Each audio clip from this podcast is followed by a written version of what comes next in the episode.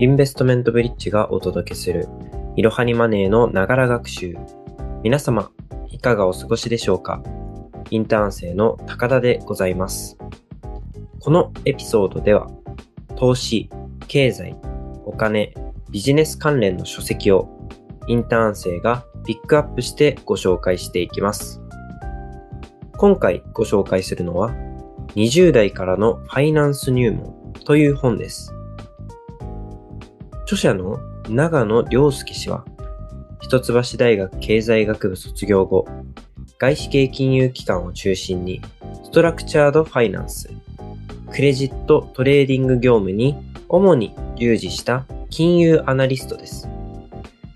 この本は主に投資初心者におすすめです。題名の通り、若い世代にはもちろん、NISA や iDeCo を機に投資を始めてみようと考えている方々に広くお勧めできます。この本では、需要と供給や金利のメカニズム、リスクとリターンの関係というファイナンスの基礎が書いてあります。文章ベースで書かれているため読みやすく、数式に抵抗を持っている方にもおすすめです。この本を読めば、様々なニュースが市場にどのような影響を与えるのか自分で判断できるようになります。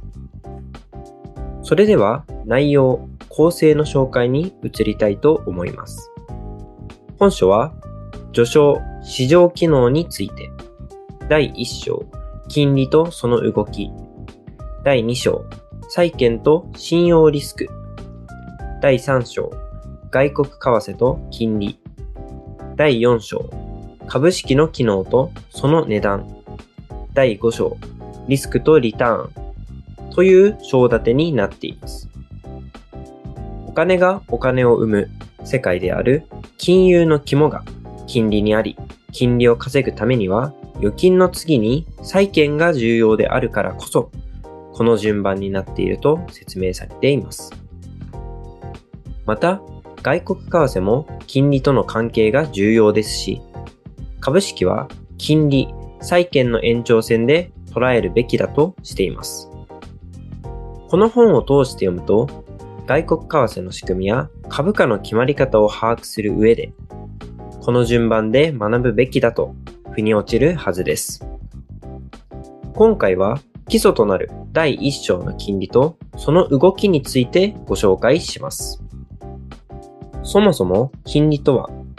お金というもののレンタル料でしかありません。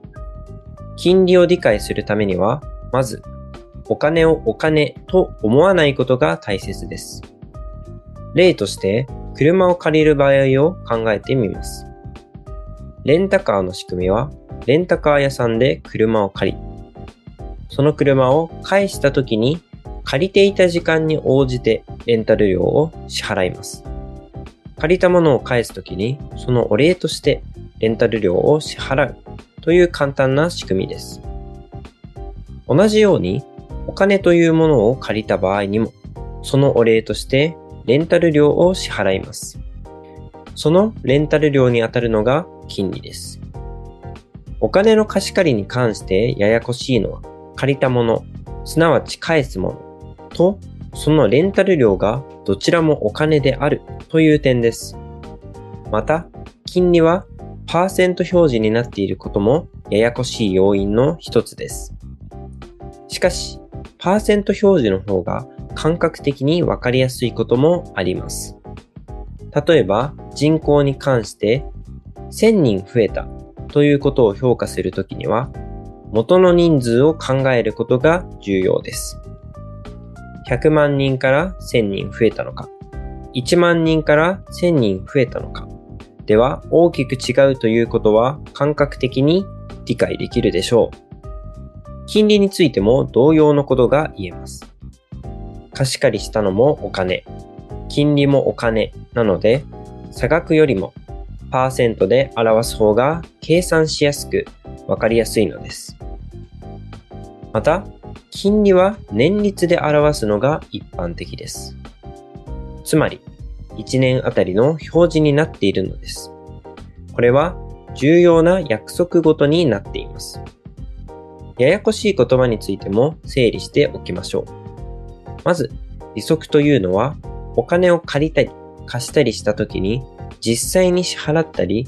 受け取ったりする金利分の金額のことを指します。100万円を金利2%で預けた時の利息は2万円だというわけです。利率は利息を計算するための金利が率で表されることを明示するための表現です。預金金利という代わりに預金の利率と言ったり、金利が高いことを高利率と言ったりするのです。利回りというのは債券を保有することによって得られる実質的な利息を年率にして表したものです。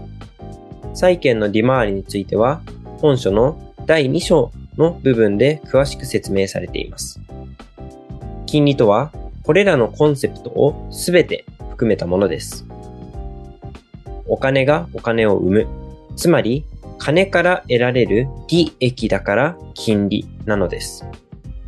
金利とは、お金の貸し借りをするときのレンタル料だということを確認しました。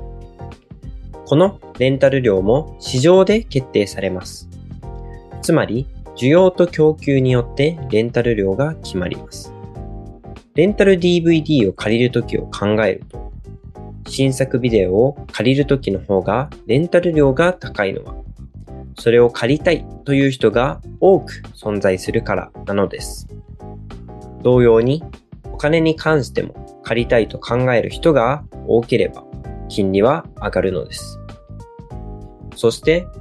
最も頻繁にお金を貸し借りしているのは銀行同士なのです。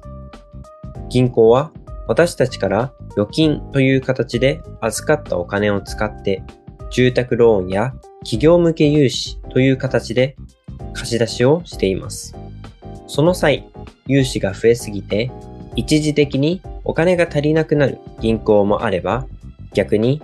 預金が増えすぎてお金が余る銀行も出てきます。このような場合、お金が余っている銀行からお金が一時的に足りなくなっている銀行にお金を貸すのです。つまり、お金が足りなくなっている銀行が多くなると、お金を借りたい銀行が増え、その結果として金利は上がることになります。逆もまたしかりです。では、お金を借りたい銀行が増えたり減ったりする要因は何があるでしょうか？代表的なものには景気とインフレまたはデフレがあります。景気がいいという状態は経済統計的には経済成長をしている時です。感覚的には物が次々と売れる。消費者がどんどんお金を使っているという状況です。消費が増えれば物やサービスを提供している会社が儲かり、従業員の収入が増え、それによってまた消費が増えるという状態です。物を作っている会社にとって景気が良い時はどんどんと物を売りたいので工場を大きくしたり設備を最新のものにして商品をより多く作れるような体制を作ろうと考えるのは自然なことです。そのためにお金が必要になります。このように会社がお金を必要とするときに一番簡単なのは銀行からお金を借りることです。つまり景気が良くなると会社が工場を大きくしたり設備を新しくするのにお金を必要としそのお金を銀行から借りるようになります。銀行の側で貸し出しが増えるとお金が足りなくなる銀行が増えることになりますから今度は銀行同士のお金の貸し借りをする市場でお金を借りたい銀行が増えることになります。お金を借りたい銀行が増えると金利は上がります。まとめると、景気が良くなるとお金を借りたい会社が増え、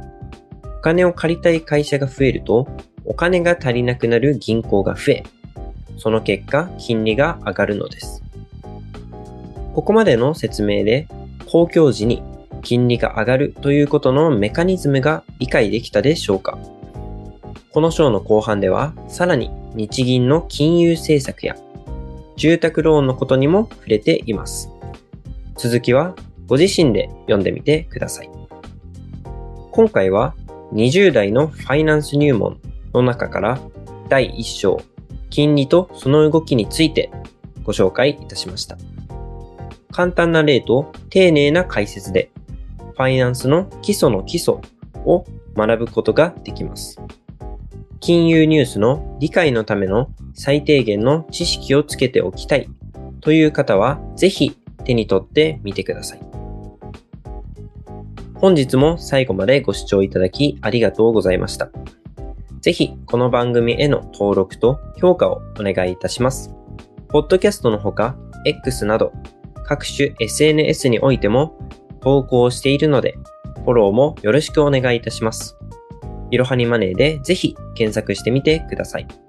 また、株式会社インベストメントブリッジは、個人投資家向けの IR 企業情報サイト、ブリッジサロンも運営しています。こちらも説明欄記載の URL よりぜひご覧ください。